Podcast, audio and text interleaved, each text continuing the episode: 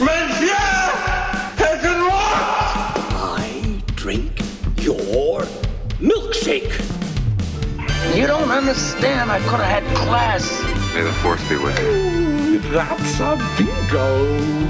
Frankly, my dear, I don't give a damn. I have a we're not in Kansas anymore. Sejam bem-vindos ao novo episódio de podcast que cai. Estamos gravando na terça-feira, dia 17 de março de 2020. Eu sou Nate Bussari comigo mais uma vez, Thiago Neres. Fala, Ti. Olá, terráqueos, olá, terráqueas, reunidos novamente para falar de quê? De cinema dessa vez, olha só que legal. E temos notícias, caso você não saiba, caso você esteja que nem o Jared Leto, Ti, não sei se você viu isso, que estava num, numa jornada... No deserto. Exato, meditando... No deserto isolado. Isso, e, e não sabia da pandemia, apesar que ele disse que estava 12 dias, se eu não me engano a pandemia começou antes, né? Então, Jared Leto deve estar muito louco, e, e voltou e agora o mundo está em quarentena. E eu estou em quarentena, Ti está em quarentena, aqui para São Paulo está entrando em quarentena, a não ser que você seja louco bastante para ouvir o presidente sair na rua fazendo protesto. Não saia, a não ser que você realmente precisa sair. Lave bem as mãos, né? 20 segundos pelo menos, sabonete nas mãos.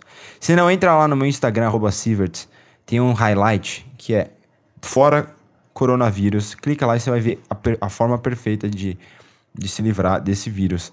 É, não se esqueça que ele fica 24 horas em papel e até 3 dias em plástico e aço inox. Então lave o plástico, lave o aço inox.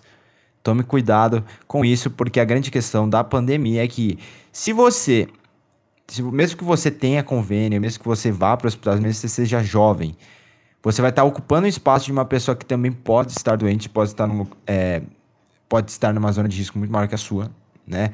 E também você vai estar gastando material e também você pode passar esse vírus para outras pessoas que tenham essa uma vulnerabilidade maior. Então, pense nisso. Não pense só no fato de que você não tem essa chance de ser é, de morrer ou de desenvolver a doença de forma mais grave. Que é errado, porque pode acontecer, pode ter uma complicação, mas é mais raro. Mas pense nos outros principalmente.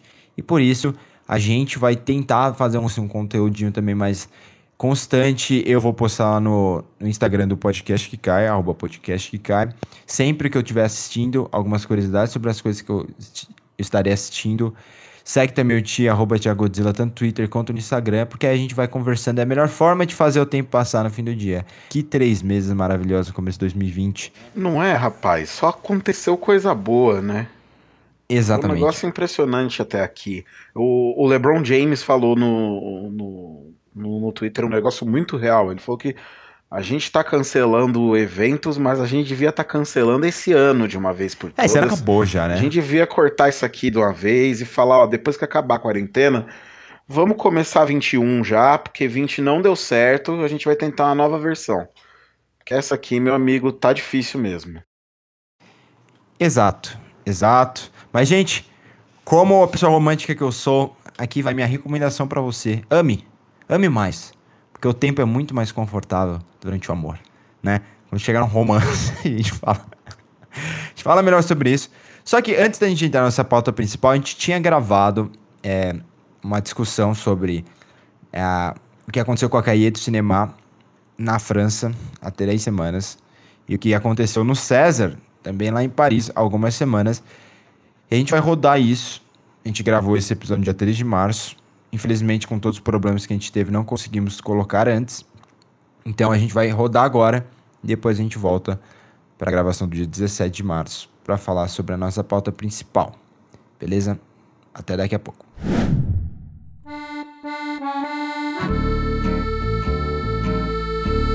Primeiro, notícias envolvendo a Caia do Cinema, argumentavelmente a publicação mais importante da história do cinema não só pela influência da crítica cinematográfica, através do André Bazin, crítico famoso, como também pela influência no cinema moderno. Lembrando que foi lá em que surgiram jovens Jean-Luc Godard, Eric Romer, François Truffaut, Claude Chabrol, Jacques Rivette, conhecidos como jovens turcos. Eles deram início em 1959 à nova onda, né, chamada de Nouvelle Vague, que propõe, entre tantas coisas, um cinema jovem e conversasse de forma honesta com a nova geração e que tivesse característica autoral. Né? Dentro disso, cinema. O cinema não, desculpa, o autor é o gênero. Duas semanas atrás, 15 editores da revista francesa pediram demissão. No mês passado, a publicação foi vendida para um grupo de acionistas, liderados por Grégoire Chertok, conhecido como bancário cinéfilo, que duas palavras que eu não pensei que eu viria junto. Justamente porque ele já é dono de diversas empresas ligadas à produção e divulgação de filmes. O grupo também inclui oito produtoras de cinema, inclusive um dos produtores do recente Os Miseráveis, filme que a gente já comentou aqui no podcast. Os 15 editores alegaram que poderiam ser acusados de parcialidade e complacência e ficaram putos da vida quando um dos novos donos deu uma entrevista dizendo que quer fazer da Cahiers chique novamente. Olha que coisa legal para se dizer de uma revista que historicamente tem um caráter político.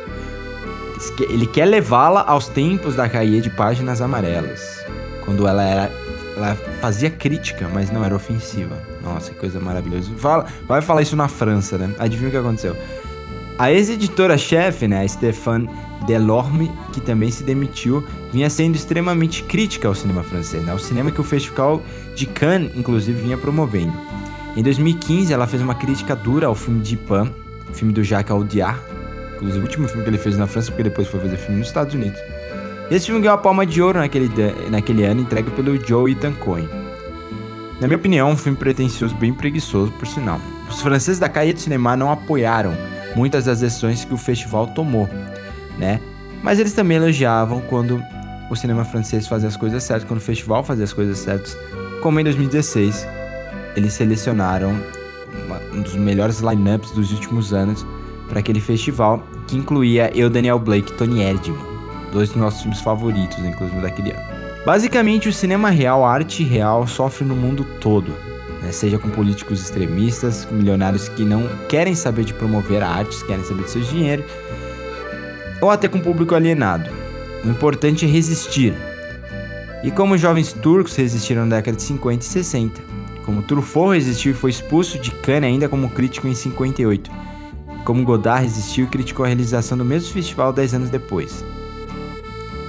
obrigação de todos que lidam com a arte é resistir e lutar pelos ideais que acreditam. Eu puxo isso para a gente falar do César, que aconteceu no último sábado.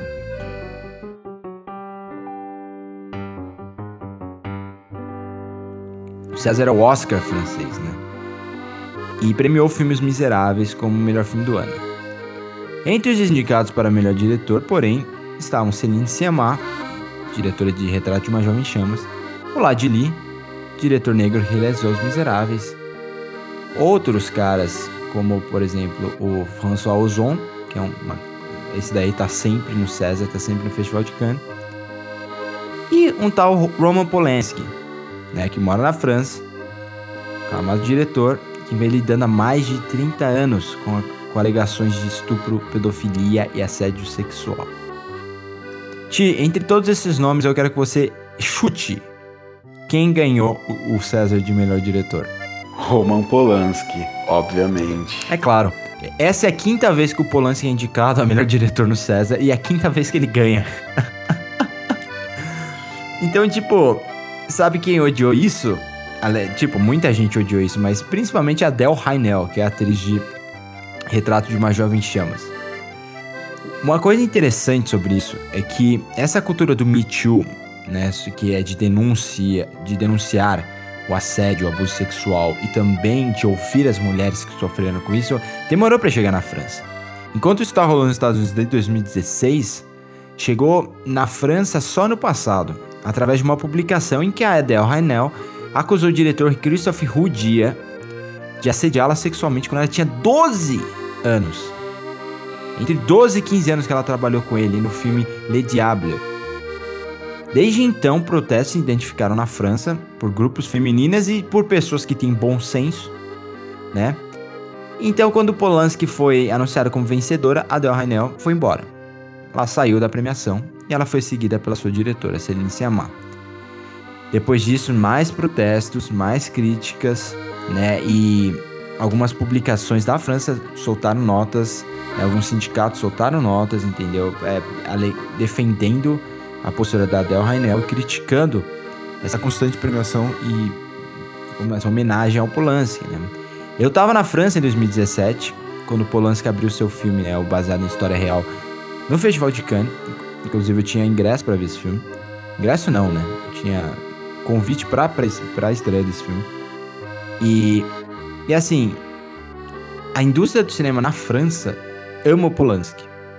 Pelo menos naque, na, no que eu tava lá e eu consegui ver, a Del Rainel tava lá também a, com o filme BPM. É, é, eles gostam do Polanski. A Eva Green, que apoiou o movimento Me Too e tinha muito a dizer sobre o Harvey Weinstein, saiu da defesa do Polanski inúmeras vezes. Né, e por aí vai. A, a, minha opinião sobre isso, antes de eu passar a bola para você, Ti, é, é assim. Eu acho que ele é um dos maiores diretores da história. Isso acho que não se discute pelo, pelos projetos que ele fez. Se você colocar um asterisco, ou se você riscar a carreira dele depois da acusação de, em 1977 de estupro, ele, ele teria tido uma carreira com o Bebê de Rosemary, é, Repulsa ao Sexo, Chinatown, O Inquilino, entre seus melhores filmes. Depois disso tudo, ele ainda fez O Pianista, que é um filme incrível. Só que o Polanski é um criminoso, eu acho que isso é um fato. Ele não é um cara que foi acusado, ele foi condenado nos Estados Unidos. E ele continua sendo exposto. Ano passado, no retrasado, saíram novas acusações sobre ele. Para mim, por mais que ele, ele venha fazer o melhor filme da história amanhã, sabe? A, a gente que é do mercado de cinema, da mídia, da imprensa, tem uma responsabilidade social. Ele perdeu o direito dele de ser reconhecido como grande cineasta. Ele perdeu o direito dele de ser premiado. Você não pode ser celebrado quando você fez mal a tantas pessoas e você é uma mancha, algo que a arte combate, algo que a cultura combate. E você não pode, você simplesmente não pode ser celebrado. Entendeu? Se você quiser continuar fugindo da justiça, vivendo onde você for, ok, mas a responsabilidade existe no meio do audiovisual do cinema em não te celebrar mais. E, e não só de não te celebrar mais, como sempre mencionar o que foi feito. Pra mim, toda vez que você menciona Roman Polanski, toda vez que você menciona Roman Polanski em alguma coisa, ou Roman Polanski fez alguma coisa, você tem que mencionar embaixo. Roman Polanski foi condenado por estupro nos Estados Unidos em 1977. Ou, na verdade, em 1980, eu não lembro. Ele foi... A acusação foi em 77 e ele foi condenado um pouco depois. E ele continua sendo exposto. O que você acha? É, cara, o, essa situação toda do Polanski ela é realmente mais, um da, mais uma daquelas coisas que prova que premiações e, e, eventos culturais, coisas relacionadas à cultura em geral, nada mais são do que espelhos da sociedade em que a gente está inserido. Porque não é nem, não deveria nem, né, pelo menos, ser uma questão de você ter que criar regras específicas para proibir é, que crápulas como Polanski é, continuem concorrendo nesses festivais. Mas é muito sintomático que você tem ali um colegiado de votantes e que esse colegiado de votantes não veja problema em premiar cinco vezes consecutivas um diretor que tem tantas acusações assim no seu currículo, sabe que tem condenações no seu currículo e que é simplesmente porque porque ele é bem quisto ali naquele meio. Então é, é só um espelho da, é, da, do, da sociedade, de uma pequena, de uma pequena não, né, mas de uma parte notável ali da, é, da sociedade francesa e dos votantes desse, é, desse festival que, francamente, não há muito o que dizer sobre eles depois disso, né? Acho que eles falam por si mesmos. Eu, eu sempre achei absurdo, e na época que eu tava em 2017, eu, eu tava em Cannes e eu conversei com um amigo que foi comigo, eu conheci, conversei com os brasileiros que eu conheci lá. E eu sempre achei isso muito estranho. Porque o cara foi pra pré-estreia normal, tapete vermelho, o cara é celebrado, tinha várias pessoas da indústria ali. E, e, eu não aguento essa hipocrisia, cara. Tá ligado? É, é isso que me irrita muito, porque a Adele Renal tá muito certa. Ela tá muito certa, né? Imagina, imagina como dói. Imagina como dói. Você sofreu com abuso você sabe como é. Você foi assediada por um diretor. Aí você tem um filme. É, e mesmo que não tivesse, mas eu vou, eu vou citar porque isso transforma uma coisa ainda. É, deixa a coisa ainda mais forte. Você tem um filme como O Retrato de uma Jovem Chamas, né? Que é um filme importante. Eu não acho que vai ser o filme mais memorável da história, a gente já falou isso Não vai, não acho que é um filme super memorável, mas é um filme importante pro momento. É uma de uma diretora em ascensão, que a cada filme parece fazer trabalhos melhores, amadurecer como diretora. E caramba, você tá nesse filme e aí você tá esperando que esse filme ganhe alguma coisa e acabou ganhando só um prêmio de melhor fotografia. E quem ganha é o reflexo da, da pessoa que te assediou. É basicamente, é, um, é quase se fosse um arquétipo, né? É um, é um tipo. É, é a mesma coisa, diferente que foi com outra pessoa e nesse caso foi outro diretor. Mas você tá vendo aquilo e você acabou de sair no passado. Você se abriu para falar do que essas pessoas fizeram com você, de como elas mudaram a sua vida. E aí você tá lá sentado e você tem que aplaudir um diretor que foi acusado na França, e aí não foi condenado, mas foi acusado nos Estados Unidos e condenado nos Estados Unidos, sabe? Então, ah, é, é muito tenso. E eu acho que a gente tem que parar de criar polêmica onde não deveria ter polêmica. Ah, você, a gente separa o, o autor da arte, mas o que ele fez antes, o que tá pronto, o que tá feito, a gente vai analisar, a gente vai assistir de qualquer jeito. O problema é que você tá celebrando um cara que não merece ser celebrado. E isso, isso, isso ah, ultrapassa a questão artística, né? Isso é uma questão. É uma que questão humanitária, né? Exato, influencia a vida dos, das outras pessoas. Não é só um, um, um quadro na parede ou a forma de reflexo que você tem da sociedade, né? Quando você tá sentado na sala de cinema. É, isso influencia a vida de outras pessoas. E tem gente que tá sofrendo até hoje por causa de coisas que esse cara fez. Então não deveria ser polêmica, sabe? Não deveria. E concordo com o que você falou. Não tem que ter regra. Isso é o mínimo. Tá ligado? Isso é o mínimo. Sabe? Você não tem que criar regra. Ó, oh, gente, não vamos premiar gente que tenha sido condenado por estupro. É, é óbvio que você não premia gente assim. Você não celebra isso, né? Enfim. É, esperamos aí que o César aprenda com isso e vamos ver para onde vai o festival, o festival na premiação lá na França. Teve muito protesto, muito protesto. Mas assim, esse, o tipo de protesto que rolou em Paris depois desse César foi maior até do que os protestos que eu vi na, nos Estados Unidos, né? Assim, foi bem, bem, uma coisa bem parisiense, bem francesa. É que mesmo. francês adora ir pra rua também, né? O francês, Exatamente. ele adora fazer um protesto. É a coisa que eu mais gosto sobre os franceses. Eles têm lá o calendáriozinho, beleza. Qual é, é calendário não, eles pegam assim o jornal do dia e falam qual é o motivo que eu tenho para ir pra rua hoje. No sábado, era essa questão do Polanski. Bom, estamos de volta. Ti Explique um pouquinho pro pessoal aí o que a gente vai fazer agora, por favor. Bom, é, começando esse período de, de quarentena, né, que nós vamos acabar ficando inevitavelmente dentro de casa, a gente pensou que os nossos ouvintes provavelmente vão assistir alguns filmes, né, ficar em casa, é, sempre acaba sobrando um tempinho em algum momento. E quando você for assistir um filme, nada mais legal do que você ter indicações é, de, dos amigos, das pessoas que você acompanha de alguma maneira os mesmos filmes que elas. Então nós montamos uma lista, né, de diversos gêneros de, é, de filmes para você poder assistir aí nos três principais serviços de streaming, né, na, na Netflix, no Amazon Prime ou na HBO Go. É, então todos os filmes que a gente vai indicar aqui hoje, eles estão em um desses serviços. Se você assinar qualquer um dos três, você vai conseguir assistir aí é, com facilidade algumas coisas que tem na lista. Indicar um filme de cada gênero, cada um indica um, e a gente fala também aonde está para facilitar a sua procura. A gente começa então com ação, né? O gênero de ação. Nathan, o que, que você.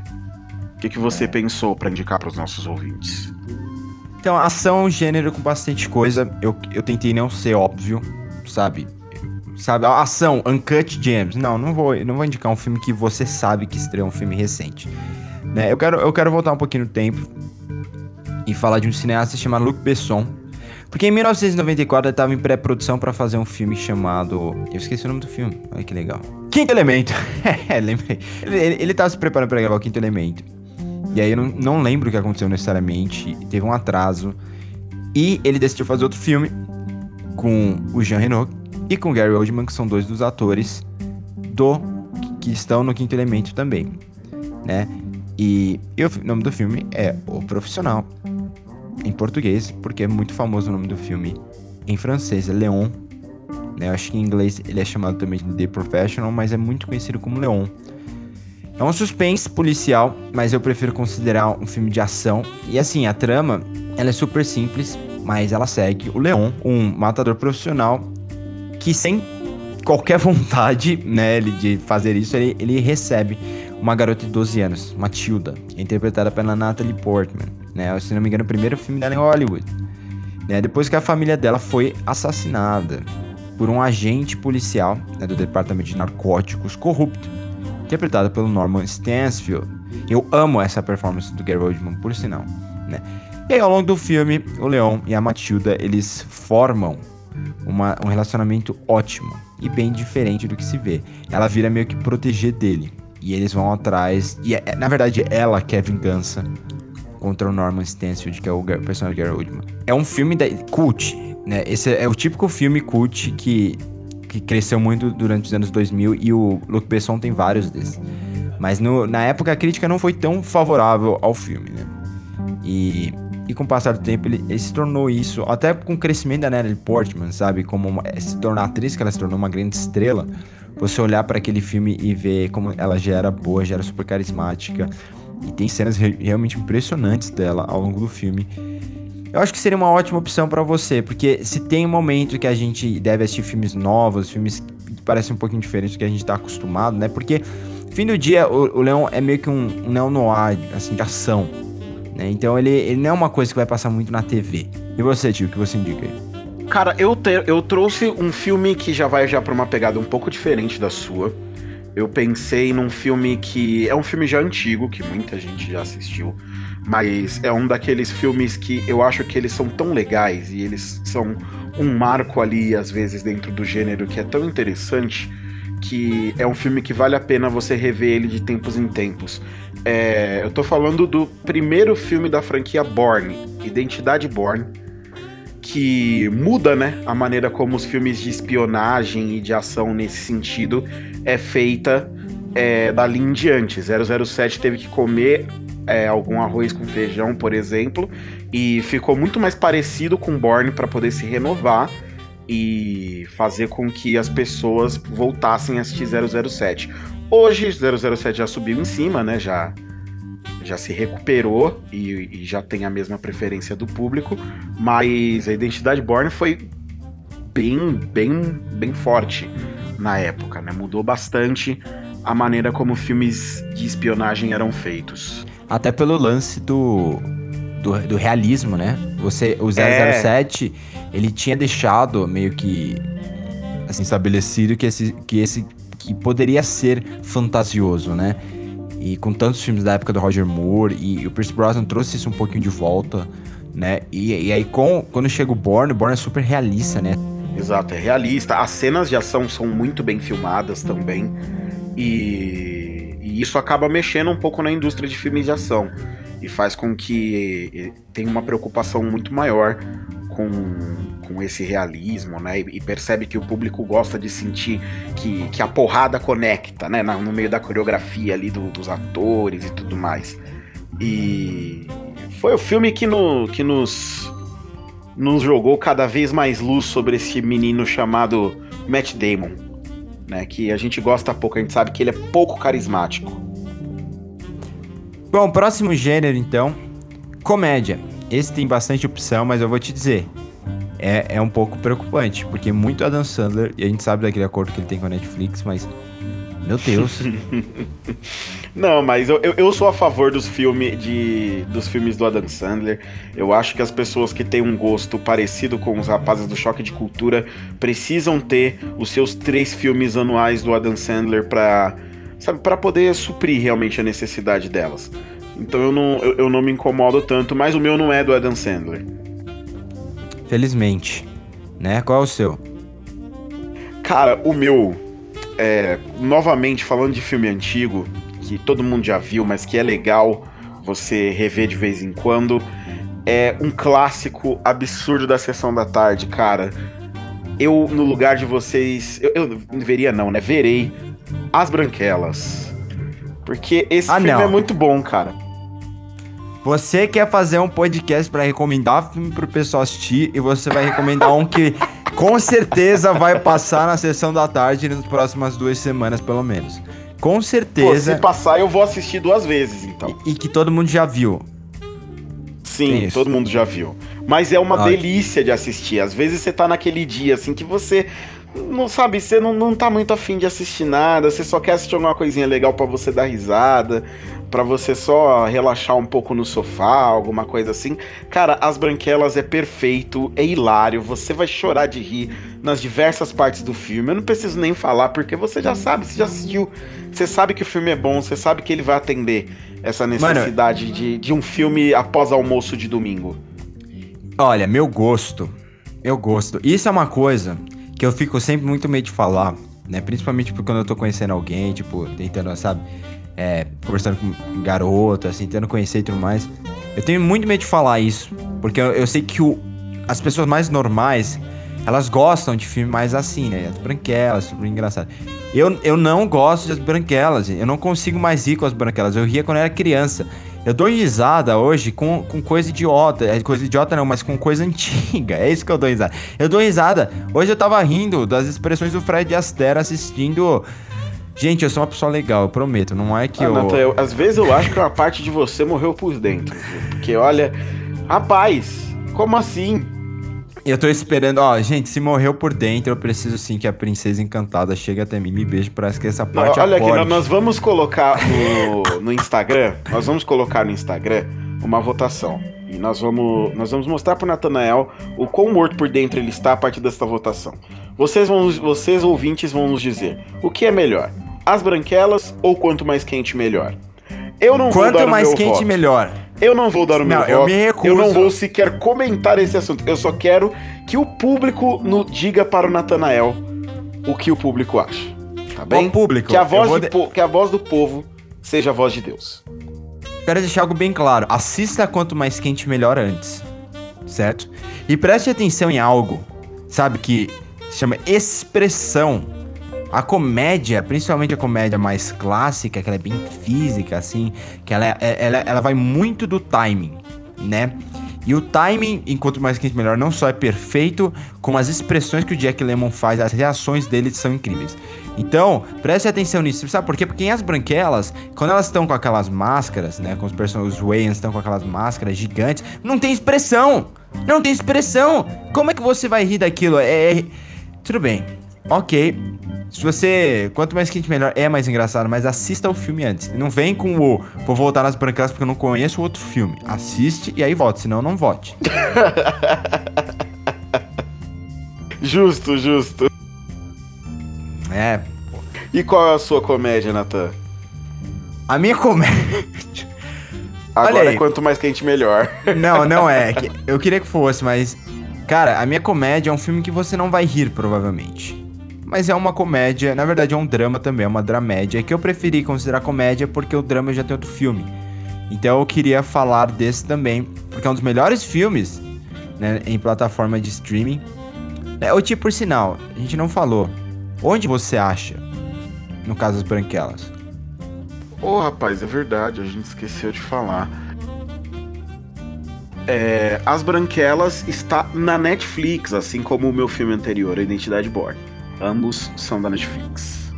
É, no meu caso, os profission... o, o profissional acho é Netflix também. É Netflix. Então, o meu próximo filme, que, eu vou citar aqui, deixa eu ver onde coloquei. É da Amazon, da Amazon Prime Video. Né? Se chama O Estranho no Ninho, né? Então, assim, o, que eu tava discutindo com o Tia até é muito interessante esse ponto. A gente está preso, certo? A gente não tem meio que pra onde ir. Então, eu- tem comédia que vai te fazer sentir mal, porque você vai sentir, caramba, eu não posso sair daqui, eu não posso tentar viver essa comédia, eu não posso sair com meus amigos e rir com eles e tudo mais. Então, nada melhor que uma comédia que te faça sentir muito melhor sobre sua situação. Na comédia na qual temos o personagem Jack Nicholson, né, o Randall McMurphy, um meliante que após ser preso se finge de louco, pra em vez de ir pra uma prisão, acaba indo pra um hospital psiquiátrico. Psiquiátrico, né? E aí, e aí ele se esquiva de vários trabalhos que ele não queria fazer, né? Só que lá ele começa a influenciar os outros internos a não tomar remédio, né? Ele começa a fazer as loucuras dele bem Jack Nicholson. E nisso ele sofre a oposição da sádica e cruel enfermeira clássica, um dos maiores vilões da história do cinema, Mildred Ratched, né? E aí, com esse poder persuasivo, McMurphy instaura essa reviravolta na clínica. E ao longo do filme ele vai entendendo os possíveis danos que isso pode causar a ele. E no fim do dia ele não se importa muito, né? E, e o final é muito, muito triste, sabe? Mas ao mesmo tempo faz, faz muito sentido. então assim, você com certeza vai se sentir muito melhor pela sua situação. E ele vai te propor uma, ref uma reflexão também sobre né, o sistema psiquiátrico. E você vai ver Jack Nicholson em uma de suas três melhores performances da carreira. Lembrando que O Estranho no Ninho é um dos únicos filmes na história a ter ganhado os cinco prêmios de Oscar principal, principais. Que é melhor filme, melhor diretor, melhor roteiro, melhor ator e melhor atriz. Só outros dois filmes na história fizeram isso. É o, o Aconteceu Naquela Noite, que é um filme que a gente já discutiu há alguns podcasts atrás, em 1934. E em 1992, O Silêncio dos Inocentes. Mesma coisa, cinco prêmios principais. Então tá aí recomendadíssimo, você acha na Amazon Prime Video.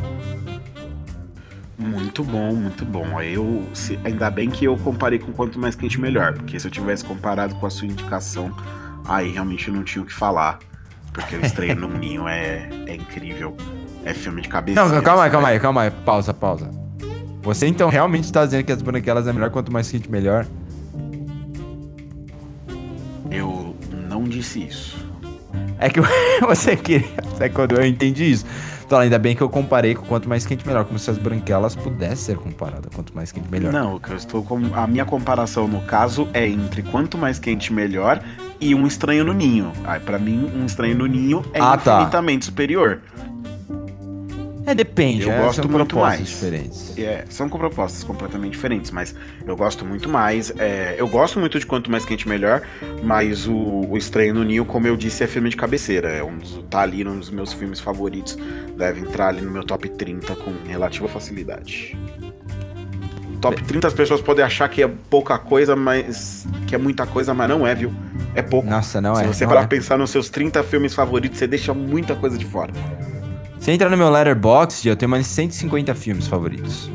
Né? E eu consigo. Olha eu, só que pequeno. né, eu tinha uma lista de 200, só que eu falei, caramba, é muito filme, eu já não consigo medir qual eu gosto mais, então eu vou acabar tirando.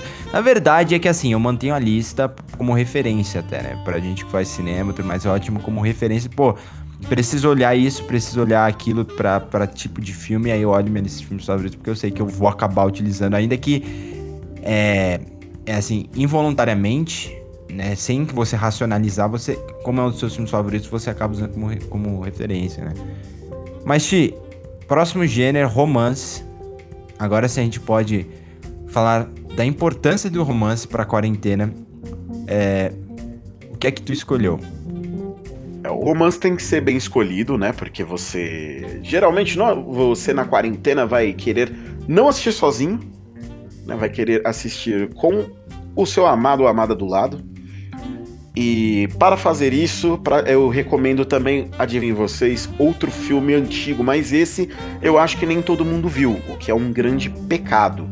Então, por favor, se você não viu, veja, e se você já viu, se delicie novamente com O Segredo de Seus Olhos. Né? El Segredo de Seus Olhos, um filme dos nossos irmãos, é, protagonizado por Ricardo Darim, que, puta, pra mim, se existe um Richard Star Gere hoje em dia... Não, ele é, ele é muito melhor que o Richard Gere. Não É, vem eu com não tô- essa, ele é muito... Ele é um puta ator. Não, eu. Ele é um puta ator. Quer que eu tô. eu acho ele muito bom, mas ele me lembra. a- a- o tipo de performance dele, o tipo de galã que ele é, principalmente nesses romances, me lembra muito o Richard Gere. Richard Gere é muito bom ator, viu, gente? Eu não tô, tô falando mal, não. É, mas ele não é o Ricardo Darim. Ok, eu tô falando mais pelo tipo de filme. Eu prefiro o Ricardo Darim, muito mais, mas enfim. Sim, então a minha indicação é O Segredo de Seus Olhos. É um filme maravilhoso. É argentino, então você vai aproveitar aquele sotaque delicioso é, e difícil de compreender do, do espanhol falado na Argentina, mas, é, cara, é, é, é, é incrível. É incrível. As pessoas precisam assistir esse filme e tem muita, mas muito, mas muita gente que não viu. Conhece muito de nome, mas não viu. Então, aproveitem. Com romance, vou ser sincero, também não tem muitas opções pra gente escolher, então a gente teve que ser bem criativo. É, também. É, pra não ficar naqueles clichês de sempre, né? E... É porque você poderia, a gente, você poderia assistir PS Eu Te Amo pela 19 vez? Poderia. Mas às vezes é melhor você achar alguma coisa nova. Sem dúvida, né? Você pode. Que nem. Eu, eu sempre. Eu gosto muito de Embora Sábado à Noite. Sempre considerei um romance acima de qualquer coisa. Acima de até de musical. E. Eu, eu realmente gosto de Embora Sábado à Noite. Eu recomendo muito que vocês assistam. Mas ele também é um filme mais manjado, né? A gente queria. A gente queria puxar um pouquinho pra um outro filme. Que é um filme que as pessoas não dão atenção. Eu estou falando de mim agora, né? Meu, da minha escolha. E que está na Amazon Prime Video também. Que é um filme do Joe Wright, que se você, você me conhece, é, você sabe que eu gosto muito de Joe Wright. É, quando ele tem um bom roteiro em mãos, ele é um dos diretores mais virtuosos, né? É um diretor bem classicista.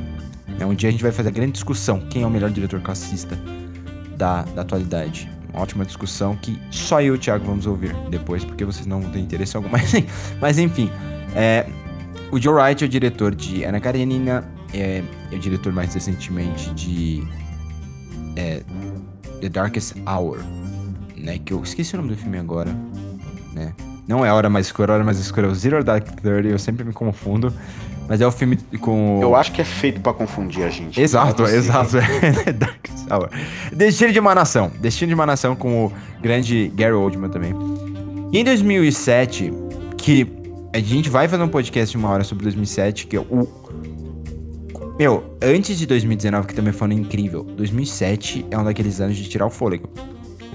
No mesmo ano saiu Desejo de Reparação, Sangue Negro e Onde os Fracos Não Têm Vez. Esses são só os três, assim, a, o topo. Porque tem muito mais que isso. Sabe? Tem o da Borboleta, né? Tem é, Longe Dela, tem diversos filmes incríveis, inclusive um filme do Bob Dylan que eu não estou lá. Meu Deus, que ano foi? 2007. E eu quero falar justamente de Desejo de Reparação, que é um filme com a, a Knightley e o James McVoy. Né? Então, eles, eles têm uma química absurda no filme. É um filme bem clássico e ele nos apresenta quem eu não esperava, né? Mas hoje ela com certeza é uma estrela muito maior que o McAvoy e a Keira Knightley juntos, que é a nossa Saoirse Ronan. Vamos lá, cenário de Segunda Guerra Mundial se aproximando em 1935. Encontramos a abastada família Tales. Num fim de semana ensolarado na mansão, a filha mais nova, Brione, de 13 anos, presencia sua irmã, Cecília, interpretada pela Keira Knightley, nos braços do filho de um empregado da casa, Robbie Turner, interpretado pelo James McAvoy, que injustamente não foi indicado ao Oscar melhor ator naquele ano. Esse rapaz, cujos estudos só foram possíveis graças ao patrão, o pai da Cecília e da Brienne, faz faculdade em Oxford e ao longo do tempo desenvolveu uma atração pela Cecília. Só que a cena que foi presenciada pela Brione é um crime sem perdão na cabeça dela. Enquanto para os dois, para o Rob e para Cecília, era um momento de entrega à paixão. Fato é que anos depois o acontecimento é revelado, mas segundo a versão da jovem. É isso que é tenso. E para ela foi um abuso sexual. O resultado é que o rapaz é preso e depois é obrigado a ir para a Segunda Guerra como alternativa. E aí, basicamente, acaba não só com a vida do Rob, mas com a vida da Cecília, que faz juras de amor a ele e a família nega ela. Basicamente é isso que acontece. Ela, ela é obrigada. Não, não é que a família nega ela, né? Se ela faz juras de amor a um cara que é acusado de, de estupro, basicamente, uma pessoa que é presa, a família não quer nada com ele. Então ela é obrigada a meio que se isolar. E aí, ao longo do filme, anos depois, ela revela isso para eles. E Assim, gente, é de quebrar o coração, mas é lindo pra caramba. É lindo pra caramba. É para mim o melhor filme do Joe Wright. A trilha sonora desse filme é incrível. Ouça, se você, você não quer assistir o filme, ouça a trilha, porque a trilha é muito boa. Então, eu não. Assim, tem aqueles romancinhos clássicos mas é mais comédia romântica de final feliz. Agora, se você quer ver um romance de tirar o fôlego mesmo, que vai fazer o tempo passar rapidinho nessa quarentena, assista Desejo de Reparação. E aí, vamos de novo entender como amor ajuda. Gente, é- nesse filme, eles se separam por anos, o Rob e a Cecília. Então, vocês aí têm um momento juntos, de quarentena, de compartilhar o mesmo espaço por não sei quanto tempo. Aproveitem isso. Aproveitem isso. E, como eu sempre falo, não deixem a irmã mais nova próxima, porque ela pode imaginar coisas erradas. É isso. que você acha de Desejo de Reparação? Eu acho que é um bom filme. eu gosto, é, mas assim, também não acho inesquecível, não. Não sei, eu, eu tenho um gosto muito peculiar para romances também, então não julgo. Mas partindo então pra gente falar de, de comédias românticas, eu, eu queria falar de Diamantes Eternos, um filme do Jim Jarmusch. Um, eu já falei do Jim Jarmusch aqui no podcast antes. Você falou de Agora eu não me Patterson. lembro. Ba- Rapidamente. É, é verdade. Eu falei, eu falei de Patterson aqui, que é um filme que eu gosto pra caramba. É, o, o Amantes Eternos, acho que é o filme anterior, né, que o, que o Jim Jarmusch faz. E é basicamente a história de um cantor muito apaixonado é, com sua musa inspiradora e que tá sofrendo ali basicamente um, um, um momento meio que de bloqueio criativo e tá meio que se descobrindo ali num momento meio depressivo é, da vida ali, enfrentando uma crise. E ele tá passando essa crise ali junto com a sua amada, só que só que aí tem um, um único porém na história, os dois são vampiros. E a história do filme, ela poderia ser contada quase por, por inteiro, do mesmo jeito que ela é contada, contando, desenvolvendo os personagens da mesma maneira, sem que eles sejam. Mas tudo que entra na história a partir disso é tão secundário, é tão mais interessante você acompanhar aqueles personagens que que faz do filme uma coisa muito diferente do que a gente tá acostumado a ver tratando com esse tipo de personagem sobrenatural, por assim dizer, né? Então, Amantes Eternos é, é a minha indicação. Vejam, esse é daqueles que muita gente não viu, mas cara, como vale a pena, tem na Amazon Prime. Amantes Eternos, muito bom. O meu, a minha comédia romântica, ela é uma, você pode considerar também só uma comédia, mas eu considero comédia romântica. Até porque se você não se apaixona por algumas das personagens no filme, você se apaixona pela cidade, né? Meia Noite em Paris, clássico. Os melhores filmes do Woody Allen, de verdade, também está na Amazon Prime Video. Se você não sabe, acompanha um escritor que vai com sua noiva para Paris e, e, e parte da família dela e descobre que à meia-noite né, a cidade se transforma e ele tem acesso a, aos- alguns artistas que estavam na cidade, né, criando, escrevendo, seja pintando, é, compondo, na década de 20, né? E, e ele, esse cara que é um escritor, basicamente ele, assim, ele se apaixona por isso. Ele tá vindo na época dos sonhos dele, na era ouro dele. E, e ele conhece uma, uma mulher, né, interpretada pela Marion Cotillard, que é amante do, do Pablo Picasso, inclusive. E eles vivem esse romance rápido, né? Que é, que é basicamente. Ele é apaixonado por ela, até porque ela é de uma era que ele ama, a era que ele queria ter nascido e vivido, década de 20. E ela já tem uma outra era de ouro, né? Que se passa na, na Belle Époque, há anos e anos atrás. Sim, o filme é maravilhoso. Como é do Woody Allen, você já sabe que ele é, ele é um filme longo, é um filme de 100 minutos. É um filme que tem o Owen Wilson, um dos melhores momentos da carreira dele. Muito carisma. Rachel McAdams sempre muito bem, Marion Cotillard. Mas o a melhor parte é realmente o elenco coadjuvante. Você tem a Kathy Bates, muito bem. Você tem o Corey Stowe, né? Que aí você deve conhecer por Girls, por House of Cards. Ele interpreta o Hemingway. ele é um ótimo Hemingway. Ele morre no filme? Ele não morre no filme, até porque ele é o Hemingway, mas você sabe que ele morreria depois. É. Você tem o Michael Sheen, você tem o Adrian Brody interpretando Salvador Dali. E aí você vai falar, caramba, o Adrian Brody está muito caricato. Não, gente, o Salvador Dali era assim. Ele era exatamente assim. Então procure Salvador Dali, veja antes como ele era, porque Adrian Brody tá perfeito. E você tem o Theo Hiddleston interpretando um dos meus autores favoritos, F. Scott Fitzgerald. A Alison Peel interpretando a esposa dele, a Zelda Fitzgerald. E você tem a segunda paixão do Wilson na história, que é a Gabrielle, interpretada pela Alessia Du. Né? Então, como a gente sempre fala, todo filme tem Alessia Du vai ver vale a pena ver. E assistam, de verdade. É um filme que tem na Amazon Prime, é um filme muito gostoso. Se você não viu, você precisa assistir. Bom, continuando então com a nossa lista, nós temos também aqui drama. Nata, qual é o seu filme na categoria de drama?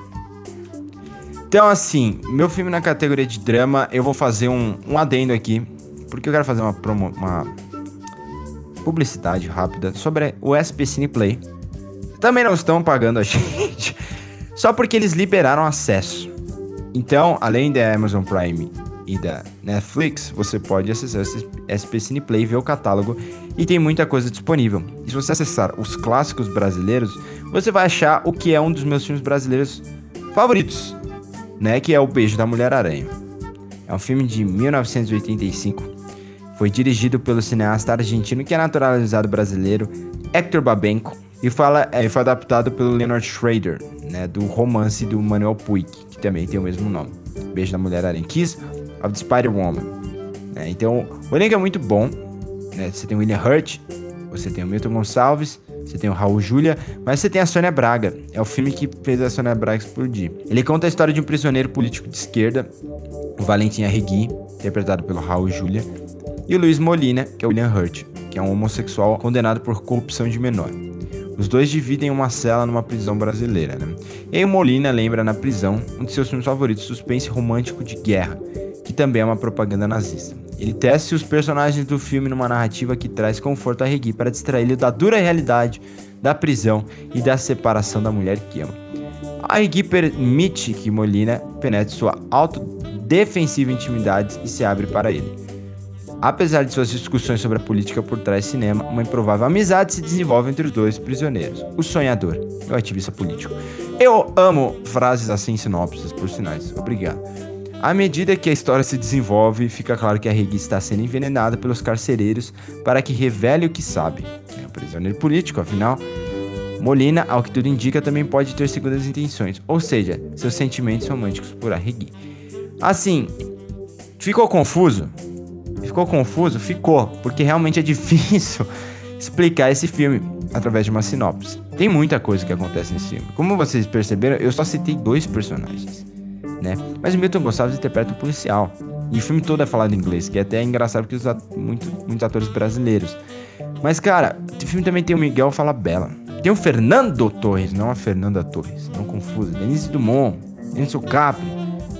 Então, um elenco muito interessante, foi um filme que foi indicado a quatro Oscars, inclusive melhor filme. Acabou ganhando melhor ator pro William Hurt, foi o primeiro, se eu não me engano, e único Oscar do William Hurt. E foi também indicado ao Festival de Cannes de 1985 para Palma de Ouro. Assistam mesmo, porque é o melhor filme do Babenco, por mais que o Pichote seja ótimo. E você, Ti, que drama que você resolveu escolher? Cara, a minha recomendação é para drama vai para Moonlight, sobre a luz do, sob a luz do luar, que é um filme que a gente já falou dele aqui no, no podcast antes, né? filme do Barry Jenkins. É... E ele é um, ele é um filme para mim que ele conta uma história muito específica que eu acho que a gente raramente vê é, ser contada no cinema com a sensibilidade, com cuidado que o Barry Jenkins fez ao contar a história de Moonlight, né? É a história de um garoto que cresce no subúrbio, no subúrbio nos Estados Unidos, vivendo e convivendo com todo tipo de violência e esse garoto, além de tudo ali que ele está exposto, ele é homossexual.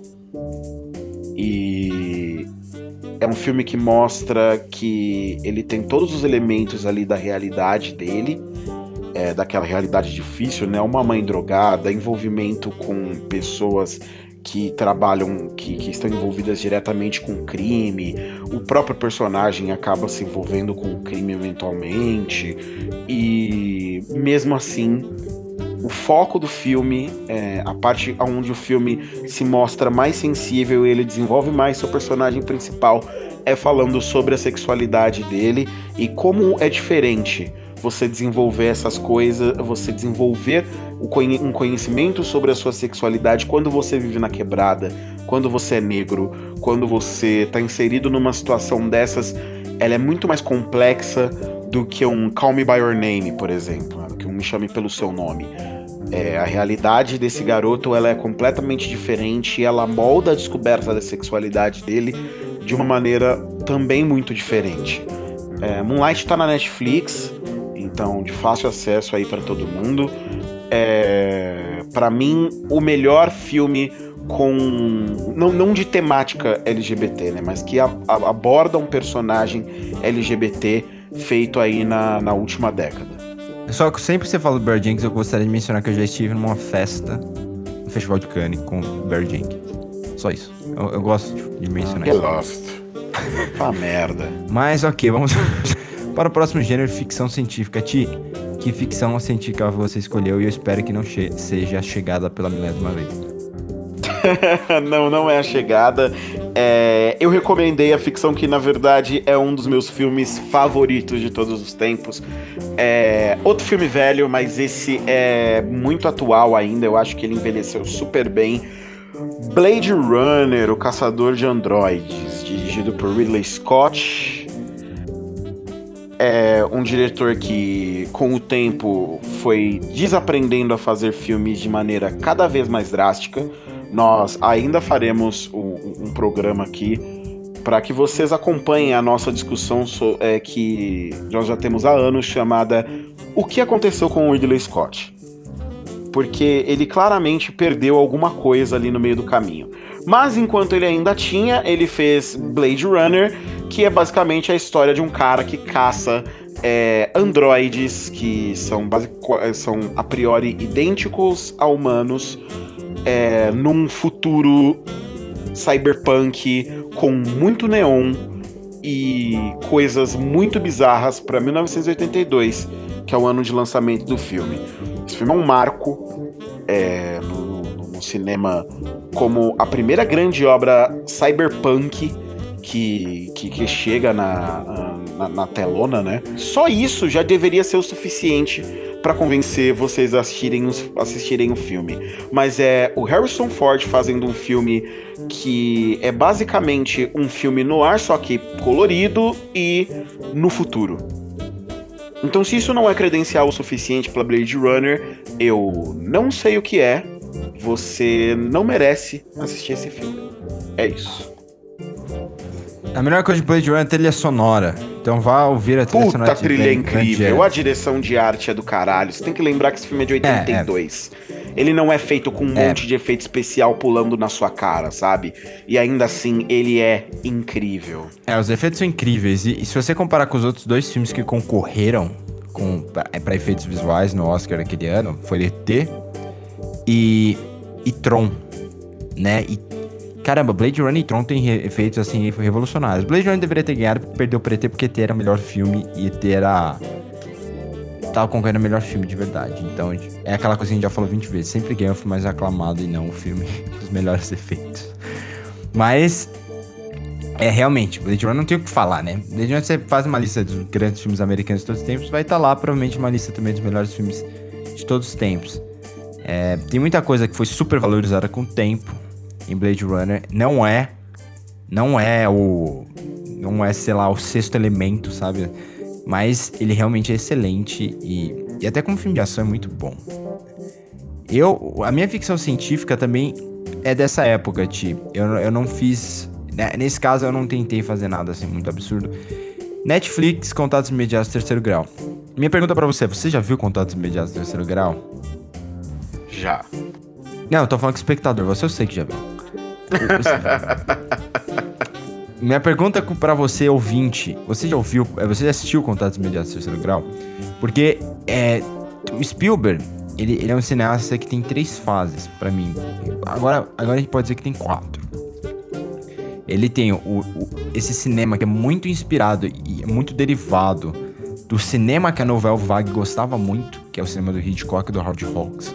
Tanto que o François Truffaut gostava do Spielberg e aceitou trabalhar nesse filme, fazer um, um dos personagens principais, um cientista. É um dos motivos que eu amo esse filme, né? Porque eu tenho dois dos meus cinco cineastas favoritos trabalhando juntos. Spielberg e Truffaut. Inclusive, tem um filme que o Truffaut enche o saco que o Spielberg tinha que... Olha, olha aí, Ti. Olha essa situação. Porque aí agora, ao contrário do que a gente tava falando fora do ar de, de remake, tem um filme que o, que o Truffaut dirigiu que chama Small Change em inglês. Eu não tô lembrando o nome em francês agora do filme. E, o, e, o, e é uma adaptação de um livro. E o Truffaut, sabendo que, qual é o estilo do Spielberg, chegou a Spielberg e falou: Meu, você tem que fazer uma adaptação desse livro pro inglês. Você tem que fazer uma adaptação desse filme, desse livro pro inglês. Eu fiz pro francês, você tem que fazer uma adaptação, uma versão americana. Porque o Truffaut entendia que o, o acesso né, que o Spielberg conseguiria com um filme dele sobre aquele livro seria muito maior do que um filme do Truffaut, obviamente. Naquela época o Spielberg já tinha feito Barão, que era a segunda maior bilheteria de todos os tempos naquele momento, estando atrás apenas Star Wars. É, está, é, estaria atrás de Star Wars, porque Star Wars saiu na mesma época que o. saiu um pouquinho antes, em Contatos Imediatos. Mas os dois são do mesmo ano, de 1977.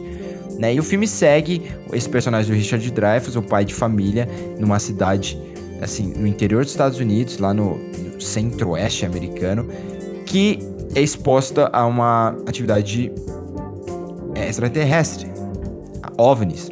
Né? E, e, ele fica com uma imagem na cabeça e ele fica obcecado por aquilo até um ponto que ele não consegue não pensar em outra coisa. Ele fica com uma imagem de, um, de uma montanha na cabeça que ele tenta reconstruir e ele fica com uma música também. a melhor coisa desse filme é o suspense e a forma como Spielberg constrói a exposição de informação. E, e eu gosto demais desse filme, é um dos meus 40 filmes favoritos, sem dúvida. Provavelmente meu terceiro filme favorito de Spielberg, porque ele tem um, ele, a forma como Spielberg constrói o roteiro é, to, é quase como você constrói um filme de, de de quem matou quem. Você reconstrói o que, que esses alienígenas estão tentando te mandar mensagem para que você chegue no final e consiga estabelecer os contatos. É muito diferente do que a gente vê de filme alienígena, né? Porque normalmente a maioria dos filmes alienígenas são, entre aspas, vilões.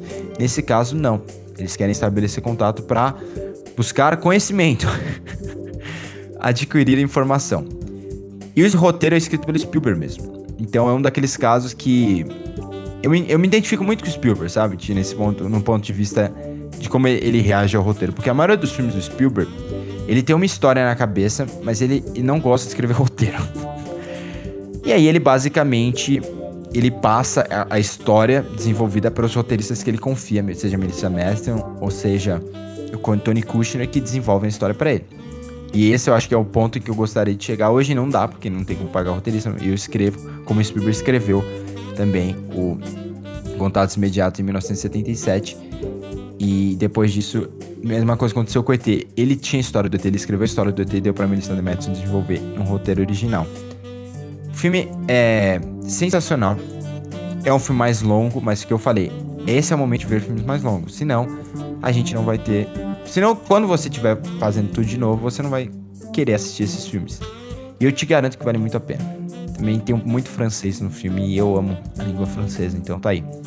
Bom, seguindo, próximo gênero: fantasia, primo da ficção científica, só que não tem a parte científica, só a, o fantástico mesmo. Ti, o que é que você escolheu pra fantasia? Cara, pra fantasia, eu escolhi um filme que, assim, ele tem é, ele não é exatamente um, um, um, filme de fantasia clássico, né? Ele tem mais elementos fantásticos ali nele para justificar o que ele, no fim das contas, é, que é um filme de tribunal. É, o, o Nathan provavelmente vai ficar bravo que eu vou indicar esse filme, mas eu vou seguir a minha, o meu editorial aqui de filmes antigos que são legais de você reassistir. É, e vou falar de Advogado do Diabo um filme com o Keanu Reeves e o Al Pacino. Olha só quanto carisma numa única tela. Para você desperdiçar o seu tempo vendo esses caras num filme de tribunal, que é sempre aquela coisa gostosa, aquela construçãozinha de tensão, com, com, com um veredito e tudo mais. E para completar, o Pacino é o diabo. Coisa mais legal do que o Al Pacino interpretando o diabo? Não. Assista, por favor, Advogado do Diabo No HBO Go. É, eu, na minha fantasia, eu tenho um filme desesperador. É propor reflexão, uma hora de propor reflexão. filme do Bong, tem na Netflix, chama O Hospedeiro, The Host, que mostra o que acontece quando os cientistas jogam no mar uma substância tóxica, como forma de se livrar dela. E um, e um não sei se é um peixe, um, um molusco, um lagarto, ele acaba virando um monstro, basicamente, e atrapalhando a vida de muitas famílias ali. Só que essa é parte fantástica, a forma como o governo lida com isso é muito crítica, e eu acho que faz muito sentido o que a gente tá vendo hoje em dia. E hum, mais importante, a forma como ele lida com os seres humanos ali. Se você tá esperando o final feliz, não quero dar spoiler, mas você já viu que eu tô dando spoiler, porque quando eu falo não quero dar spoiler, porque provavelmente já citei o spoiler. Né? Difícil. Mas, é. Assistam. Assistam de verdade. É, tem o, é, o protagonista, é novamente o nosso querido é, Sang Kang-ho, que é o mesmo ator de Parasita, que é o mesmo ator que trabalhou com o Bong em Memórias de um Assassinato. Então veja. O próximo, o próximo gênero é o meu gênero favorito. Então você já deve saber qual é. Não é musical. Musical é meu segundo gênero favorito. É suspense. Suspense T. Por que, é que você escolheu suspense? Esse, esse eu acho que é o que mais tem opção, né? Nossa, tem muita opção. Nossa, não. De longe é uma das categorias mais fartas que a gente tem aqui. É, eu resolvi escolher um filme que nós dois vimos juntos no cinema. E eu lembro que a gente não tava dando nada por esse filme, a gente tava achando que ele ia ser bem meia boca. E a gente saiu bem empolgado da sala de cinema. Hoje eu sei que você nem gosta mais tanto assim dele, mas tenho certeza que você ainda tem um carinho por ele. É Os Suspeitos, o Prisoners, do Denis Villeneuve, com o Hugh Jackman, o Jake Gyllenhaal e o Paul Dano. É sempre importante falar do Paul Dano, porque o Paul Dano é o melhor ator que as pessoas não conhecem da atualidade. As pessoas não conhecem o Paul, as pessoas em geral não conhecem o Paul Dano, mas o Paul Dano é incrível. Ele tá sempre maravilhoso em tudo que ele faz e ele nunca é indicado por porra nenhuma. É impressionante. Então, o Paul Dano, ele, ele, ele fez uma das minhas biografias favoritas dos últimos anos, que eu vi em 2015, que chama Love and Mercy, que é sobre o Brian Wilson, que é era o vocalista e líder, vocalista principal instrumentista e líder dos Beach Boys. Muito linda a biografia. Assistam se puder. E ele deu um show. A interpretação dele é maravilhosa. Eu torci muito pra ele, ter, pra ele receber uma indicação Oscar. Hoje já sabemos que ele não recebeu. Mas, é. Eu acho que é legal você falar do Paul Dano, né? Porque o Jake Gyllenhaal, que pra mim é o melhor no, no filme, e o, e, o, e o Jackman, eles interagem tanto, né? Que a gente esquece um pouco do, do Paul Dano e, e, ele é fundamental. Ele é fundamental pra, pra trama. É, e, nos, e, apresentou também o Denis Villeneuve a esse cinema americano, essa Hollywood, né? O, é muito interessante esse filme. O meu suspense, assim, eu não consegui para para variar, eu não consegui escolher um. Então, eu tenho duas opções para você. Se você quiser maratonar, assistam os, sus os suspenses do Fincher. Estão disponíveis na Netflix. Você vai ter é, Seven, Clube da Luta, Zodíaco, Os Homens que Não Amavam as Mulheres e Garota Exemplar. São cinco dos melhores suspense dos últimos. Desde que o Fincher começou a fazer filme. É dos últimos 20, 25 anos. Né? Eu não sei se tem também o. O The Game, que é o filme dele de 97. Se tiver, assiste também. Seria o Fincher o novo Hitchcock? O novo rei do suspense? Eu acho uma coisa muito difícil de falar. Eu tive, fiz uma crítica, né, até um artigo que saiu na, na Folha, dizendo que o Homem Invisível atualiza Hitchcock. É impossível você atualizar Hitchcock porque o que faz fazer. Porque Hitchcock é atual. É porque Hitchcock é atual em termos de narrativa. Não tem como atualizar Hitchcock dentro de, de outra coisa, né? Se você tá falando de estética. Exato, você pode atualizar o enredo, mas a estrutura. Exato. A estética é atual, a estética é do Hitchcock, é moderna, por isso que influenciou tanto os, as, as vanguardas modernas ao, ao, redor da Europa. E do Brasil também, por que não? É, então, utilizam até hoje a estrutura narrativa. Garoto Exemplar tem estrutura narrativa do Hitchcock. Só que é aí que tá a questão de você falar o novo Hitchcock dos, quanto a suspense, é porque a principal coisa que o Hitchcock fez com suspense foi basicamente definir o gênero e, e criar narrativas que pra época fossem muito novas. E, e, é isso que eu acho que as pessoas perdem um pouco da noção quanto, quanto ao Hitchcock. Porque ele, ele não era só um manipulador fantástico. Ele era esse cara de, de ponto de vista narrativo que, por exemplo, porque Um Corpo que Cai, ele é até hoje considerado um dos quatro melhores filmes de todos os tempos. É, na última votação da Silent Sound elegeu o Hitchcock como melhor. É, com, o Hitchcock não, o Corpo que Cai como o melhor filme de todos os tempos. Isso sempre muda. Uma hora é o Cidadão Kane, normalmente é o Cidadão Kane, uma hora é o Corpo que Cai, uma hora é o Potemkinho, ele sempre muda. Só que eles fizeram isso porque a narrativa do, do Um Corpo que Cai, ela, ela, quando você coloca no papel, ela chega a ser tão complexa, tão complexa, que até hoje ninguém fez nada parecido. e tem, então, é um daqueles filmes que nem o 2001, sabe? Você não, não tem nada parecido com o 2001 até hoje. Então, o Fincher, eu acho que ele é provavelmente o melhor diretor de suspense hoje em dia. Isso eu acho que é, é fácil da gente afirmar. Só que aí tem uma coisa que que a gente, a gente podia fazer um episódio só disso, né? Falar quais são os filmes pós-Hitchcock que mais que você poderia dizer, caramba, esse filme pertenceria ao Hitchcock ou esse filme Hitchcock seria orgulhoso. Eu ainda acho que o cineasta que tem mais técnica para poder fazer o, o melhor suspense possível ainda é o Spielberg. O Spielberg, ele tem a noção de suspense e a gente vê isso no Tubarão. Procure ver a forma como o Spielberg cria suspense, desenvolve suspense em qualquer um dos seus filmes. Não, esquece os filmes de suspense mesmo, os thrillers mesmo.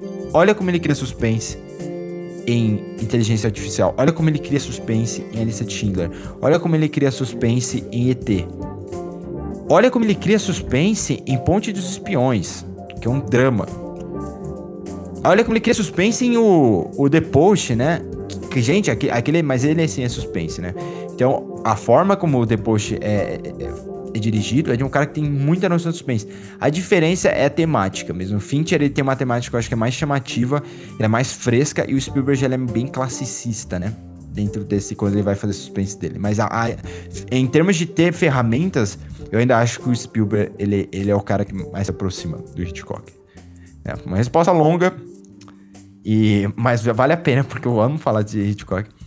E minha segunda opção, caso você não queira, Maratona Fincher. É, é, uma, é um filme mais antigo, é um filme de 1940 e o que? 1942? 44? Eu não lembro agora, mas é O Estranho, The Stranger, que é um filme do Orson Welles, que foi remasterizado para a Netflix. E tá lá, Edward Robinson e Orson Welles, um, um fazendo um nazista em fuga, e outro fazendo um policial em busca atrás desse nazista. E assim, Preste atenção, de novo, filme de 1944. Preste atenção nos diálogos e preste atenção nos movimentos de câmera para aquela época. É o Orson Welles, meu Deus, sabe? Por isso que ele é um dos maiores também, é por causa dessas coisas. Enfim, eu me, me estendi um pouco, mas vamos então para terror. Cara, eu pensei em vários filmes possíveis é, para terror. Parei ali mais ou menos entre dois filmes. É, e escolhi por Aniquilação, que é um filme da Netflix, é um original Netflix, na verdade, com, com a Natalie Portman e a Tessa Thompson no filme. É... O filme é do Alex Garland e eu gosto pra caramba desse filme, porque ele é um filme de terror, mas ele não deixa de ser também uma sci-fi. E ele não tem muito jumpscare, ele é um, um, filme com bastante atmosfera, com uma atmosfera bem tensa, num, num ambiente muito inóspito, é, mas bem criativo visualmente. Eu acho que os efeitos especiais do filme às vezes deixam um pouco a desejar, mas apesar disso, esse filme tem um final, rapaz. Que a última cena dele, eu, eu confesso que quase me caguei de medo em casa, porque me imaginando naquele lugar passando por, pelo que a, a personagem passa, eu me imaginando naquilo, eu pensei que eu desmaiaria e provavelmente me cagaria nas calças. Porque era realmente uma situação muito aterrorizante. E construída ainda assim de um jeito mais simples. Como costumam ser terror, porque dificilmente tem muito orçamento para efeitos especiais muito mirabolantes, né? O meu terror é um terror, assim, bem. Bem terror mesmo, eu acho que você não define de outra forma. Enquanto o, o filme do Garland eu acho que você pode definir também como ficção científica. É, e é o Hereditário. É um filme do Ari Aster. Está disponível na Amazon Prime Video. E o- Ari Aster tem dois longas metragens até agora. Ele tem um que é muito, muito, muito bom. Que é o Hereditário. Muito interessante. Várias formas de se interpretar. Hum, Eu acho que no final do dia ele é só um terror, mas tem gente que vai ver muito mais coisa porque ele brinca com, a narrativa. E o outro é Midsommar, que é um filme longo, que não tem meio, tem começo e fim, que é assistível porque a Florence Pugh destrói. E o Jack Reiner tá muito bem no filme também. O Jack Reiner é ótimo. Só que o começo de Midsommar é, é, é, é ótimo. né? Eu acho que ele, ele o, o, o meio que é ruim. Porque acontece um monte de coisa que assim, não importa pro final. Enfim. E, e o Hereditário é o contrário. Hereditário é um filme que tudo funciona muito bem. Tudo funciona. O começo é muito bom, o final é, é assustador. E é um filme que também tá nessa. nessa limite de gênero, né? Ele, ele é meio que tudo. Assim, é bem moderno desse ponto de vista. Se você não viu Hereditário, senta aí, seu companheiro, sua companheira, sua família, seu irmão, seja o que for, se assuste. Abra o coração para o medo. Sabe? Porque o que o medo causa é afeto. Medo causa afeto. Porque quando você sente medo, você quer abraçar as pessoas. Você não quer dormir sozinho. Você não quer ficar sozinho. Você quer contato, comunicação. A não ser que você esteja sozinho em casa, isolado. E aí você não assiste filme de terror. Aí sabe o que você assiste? Ou assiste filme de terror também, às vezes você pode gostar. Mas sozinho? É. Eu vejo filme de terror sozinho. E quem você abraça depois que você assiste filme de terror? Ninguém. Como assim ninguém? Ninguém, pô. Não precisa de um abraço pro. pro Você, você assiste o Exorcista, você vai dormir normal. Assiste Vou. o Exorcista, vai pra casa. O Exorcista eu acho que é um pouco mais difícil, porque o Exorcista é um filme muito pesado. É um filme muito Então, tenso. Ele mas- te deixa com, com uma carga emocional muito grande ali depois que você termina de assistir. Isso é pra você que assistiu muito terror. Agora imagine uma pessoa que viu pouco terror, ela assiste Hereditário, o filme termina daquele jeito, e ela Não, tá mas eu, sozinha eu casa. ainda assim consigo dormir, sabe? Eu não fico vendo coisa no escuro, Não, não fico Ok, você ouvindo, consegue dormir porque é- voz, essas coisas todas, não. ainda bem. Nem eu. Nem eu. Eu, eu- eu acho que não. Mas é, você fica meio assustado, né? Você ouve aquela, aquele barulho do vento, e aí você lembra, pô, tem aquela cena em que tinha uma. Você ouve tipo barulho em cima do, do telhado, principalmente se mora em apartamento, você ouve barulho assim no andar de cima. Não é o meu caso, né? Mas o seu. É. E você, pô, caramba, o corpo estava no sótão. Isso vem à cabeça. Você não pode deixar a sua imaginação ser tão fértil assim quando você tá tentando dormir, meu amigo, senão você se ferrou. você não volta mais. Como se eu tivesse qualquer Se controle. a gente fica. O problema ela. justamente da pessoa que ela tá com medo e ela quer dormir é que ela tá em, em estado de alerta, né? E ela fica procurando diversas coisas ali no, no, no- no ambiente e qualquer coisa é uma sugestão pra um monstro, pra alguma. Então qualquer barulho, um móvel estralando no meio da casa porque o esquentou, que subiu a temperatura ali. E a pessoa já acha que são três bandidos entrando dentro de casa, essas coisas Pode todas. crer, pode crer. É, mas, gente, fica aí a dica. O terror fica muito mais gostoso quando você tem companhia. E aí, aí Ou assista de dia. Porque se Ou você assista de- durante ah, dia, ótimo, até a ah. noite você já esqueceu do filme e É você vai ter um sono tranquilo. verdade, assista de dia, assista de dia. Gente, agora é a hora que a gente canta, porque chegou a hora do musical. E o Ti escolheu. Fala primeiro, Ti, porque o meu, pra variar, é, tem toda uma filosofia por trás e tudo mais. Então, rapaz, o meu musical é Mogli, o Menino Lobo, né? Ficou aqui no Brasil, mas é o The Jungle Book de 2016, que foi feito pela Disney, né? Como um, mais um desses live action que eles estavam fazendo. É dirigido pelo John Favreau. John Fra... É dirigido pelo John Favreau e você encontra ele com relativa facilidade na Netflix também. Mas o Mogli, esse Mogli especificamente, eu tô indicando ele porque ele faz ah, algumas releituras, né? Das músicas clássicas do, da animação do Jungle Book, mas ele também traz algumas vozes muito legais para dublarem personagens ali, né? E, consequentemente, às vezes para cantar, é o, eles tiveram a cara de pau de transformar o Christopher Walken num orangotango e botar esse orangotango para cantar. Então você tem uma música inteira com o, aquele vozeirão do Christopher Walken, que eu não sei se vocês sabem, mas ele é conhecido por ser um ator que ele é basicamente impossível de dublar. Por causa do jeito tão. Ele tem um jeito tão próprio de falar, e ele põe tantas pausas inesperadas no meio da frase enquanto ele tá falando, que é muito difícil você encaixar isso na língua portuguesa. Então os dubladores odeiam o Christopher Walken, mas ele é um gigantesco ator com um vozeirão e que fica muito legal em, em Someone Like You. É Someone Like You? Não, é Some... é Wanna Be Like You. Someone Like... Meu Deus. Não, foi mal. Eu, eu, era o Christopher Walken cantando Adele. Adele, Ia você lindo.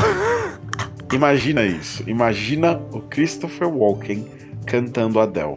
Hollywood, por favor, só depende de vocês. Mas eu queria dizer, I Wanna Be Like You, que é a música que ele canta do. que é o Orangotango, cara, é muito legal. É, o filme como um todo, na verdade, é bem divertido. Acho que mantém muito, é, de uma maneira muito legal, a vibe da, da animação. E ao mesmo tempo que, que dá uma cara bem legal, o, o 3D do filme tá super incrível. Que mostra que eles realmente cagaram em Rei Leão porque as criaturas de Mowgli têm expressão. É, é um problema muito maior que esse, né? Até porque você tem uma criança, né? Então você tem a reação. E aí você consegue desenvolver mais carisma. Mas meu musical, ele tem floresta também. E é um caso raro em que eu vou recomendar para vocês uma coisa que eu não gosto. Então, eu vou te recomendar Into the Woods. E eu vou explicar. Into the Woods é um musical dirigido pelo Rob Marshall, a.k.a. acha que é o Bob Fosse, mas não é. Que basicamente sofre dos mesmos problemas de todos os outros filmes do Rob Marshall. Ele é um ótimo coreógrafo e ele não é bom diretor. Ah, ele sabe se comunicar com os atores, beleza, ele sabe. Mas realmente você não precisa saber se comunicar, passar o sentimento necessário na cena. Assim, para fazer mágica quando seus atores são Meryl Streep, Chris Pine, Emily Blunt, James Corden, Anna Kendrick, todos atores de teatro, de cinema que sabem muito bem como entregar uma fala, como cantar, como se expressar. Certo? E, é isso que é engraçado do Rob Marshall, ele sempre trabalhou com excelentes atores.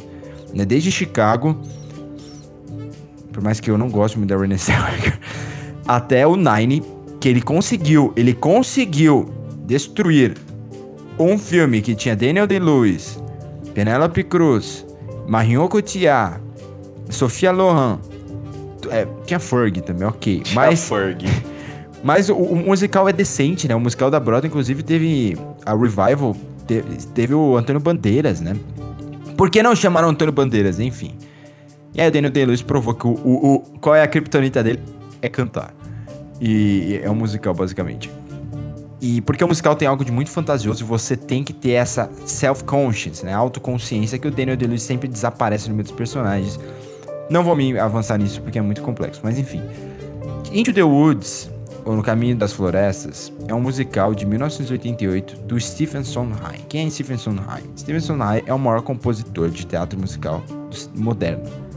Ou o maior musical teatro musical de todos os tempos. Se você levar em consideração que o teatro musical tecnicamente nasce no século XX, né? Porque antes eram óperas e sonatas, enfim.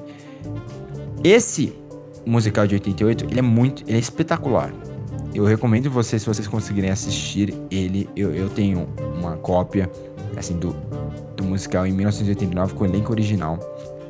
E ele é muito importante para mim. A forma como ele lida com os contos, a forma como ele tem essa, essa reviravolta, um pouquinho de humor negro, mas ele propõe uma reflexão muito, muito importante para os nossos tempos, né? E ele sempre aparece numa época em que você precisa dessas reflexões. Década de 80 tinha a questão tanto da Guerra Fria quanto a, crise da AIDS naquele final da década, né? E toda vez que ele tem o um revival, que é essa, ele volta para o teatro com uma nova interpretação em momento crítico, na época do World Trade Center, por exemplo, em 2002, 2003. Então, é muito importante, ele tem um peso, uma importância muito grande assim para a cultura americana. Não, não sei se necessariamente é o melhor, melhor musical do Sondheim. E aí tem esse filme, que é do Rob Marshall. E aí eu, na época, ok, não teria condição de dirigir esse filme. Mas hoje eu teria. Se eles fizessem hoje, eu acho que seria uma opção muito melhor que o Rob Marshall em termos de narrativa. Que tem muitas dificuldades em adaptar Into the Woods. Então, assim, minha recomendação para você é a seguinte: assiste o musical, se você tiver acesso. Não sei se ele tem na íntegra no YouTube, tem alguns musicais do Sonny que tem na íntegra no YouTube, mas você consegue adquiri-lo até com facilidade por ele ser famoso. E depois assiste o filme, que tá na Netflix, e me fala o que você acha. O Steven Sondheim vai fazer aniversário de 90 anos no domingo. E é muito importante, eu acho que a, a, música desse filme é muito forte. E principalmente as, vai chegando no final. A sequência de músicas finais, meu Deus, a trilha sonora é incrível. E eu acho que por isso vale muito a pena, até porque os atores são bons e, e a melhor interpretação do filme é Agony pelo Chris Pine e pelo Bill Magnussen, que é sensacional. É, assistam. Essa interpretação realmente é muito boa. Emily Blunt roubou a cena para variar. E a Mercy foi indicada ao Oscar como atriz coadjuvante por interpretar bruxa. E no musical original foi interpretada pela Bernadette Peters, só uma curiosidade que eu acho que não vai importar para vocês, porque você provavelmente não sabe quem é Elizabeth, é Bernadette Peters. Eu não culpo vocês, porque ninguém é nerd musical. Porque não é um podcast de musical também, então é importante mencionar isso. E eu não sei porque eu ainda tô falando do musical da Broadway, porque quando é sobre filmes, vamos falar do último, do último gênero, então, pelo amor de Deus. Vamos para o último gênero, depois dessa cãibra mental do Nathanael. É, vamos falar de documentário dessa vez. E pra gente terminar aqui os filmes, eu vou falar de What Happened Miss Simone, né? Um documentário da Netflix também. É produzido pela própria Netflix que conta um pouco ali da história da Nina Simone, que trata também, né, especialmente de uma boa parte da personalidade dela que era uma pessoa muito intensa, muito complexa. E pouquíssimas vezes eu acho que a Nina Simone ela, ela é lembrada pelas pessoas da maneira como eu, como eu gostaria que ela fosse vista. É, a Nina ela tinha uma profundidade para as coisas que ela fazia que não era muito normal. Ela era uma, ela era uma, uma performancer, por assim dizer, gigantesca. Né? Ela se sobressaía muito toda vez que ela ia cantar na frente de uma plateia. E ela era uma pessoa muito sensível, ela tinha muitos problemas, ela tinha uma personalidade muito forte. Ela era uma militante muito precisa. Ela ela é, na minha opinião, a maior artista negra do, do, do século passado, sabe? E. Maior que a. Maior que a. Que a Aretha? A Aretha Franklin? É, é difícil. Acho que assim. sim. Pra mim é. Eu sei que é. Que é apertado, que a coisa é, é, é, muito. É muito difícil você conseguir colocar entre uma das duas ali, mas eu prefiro a Nina. Eu gosto mais da interpretação e, da e, Nina. E eu, eu acho que o documentário é muito. Ele é muito feliz em mostrar é, um pouco dessa intensidade dela e, e, é triste que as pessoas não vejam muito ela por esse lado. Ela é muito conhecida por muita gente como uma pessoa que bebia muito e que tinha muitos problemas na vida privada. Na época, é, ela era vista muito dessa maneira, né? E, e isso acontecia especificamente porque ela era uma ativista e porque ela era mulher e porque ela era negra. Se você tivesse o, cantores homens brancos fazendo coisas mil vezes pior do que isso e nunca tiveram. É, você tinha, mil né? coisas piores do que qualquer coisa que ela tenha feito. É, e Exato. você tinha. E, e isso nunca é, manchou a imagem deles da forma como aconteceu com a Nina é, para diversas pessoas, né? Então eu acho ela uma figura muito importante, muito importante, que quanto mais a gente souber sobre ela, quanto mais se falar sobre a Nina Simone, melhor. Então, o que aconteceu, Miss Simone, é um, é um bom é, começo. Eu acho que tem muito documentário. Nossa, como tem documentário bom na Netflix, como tem documentário bom na Amazon Prime. E eu vou com da Amazon Prime, porque dessa vez eu vou, eu vou deixar a filosofia de lado. Eu... e eu vou com um clássico aqui de 2004 porque é muito. O entre... É, Como entretenimento é muito bom ver isso. E até para você lembrar de durante a quarentena em que vai ficar mais difícil fazer exercício e tudo mais, não sai comendo muita porcaria, né? O filme é o Super Size Me, que em português eu acho que recebeu uma, um, um subtítulo que era Dieta do Palhaço, umas coisas assim.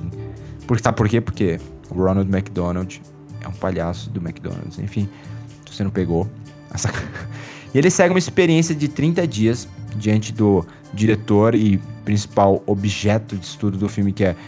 Objeto de estudo não, o, o nosso narrador, entendeu? O nosso ser que move a história dentro do filme, que é o Spurlock, né? O Morgan Spurlock. Ele segue uma experiência de 30 dias, vai de 1 de fevereiro a 2 de março de 2003. Nessa experiência, ele comeu apenas comida em restaurantes do McDonald's.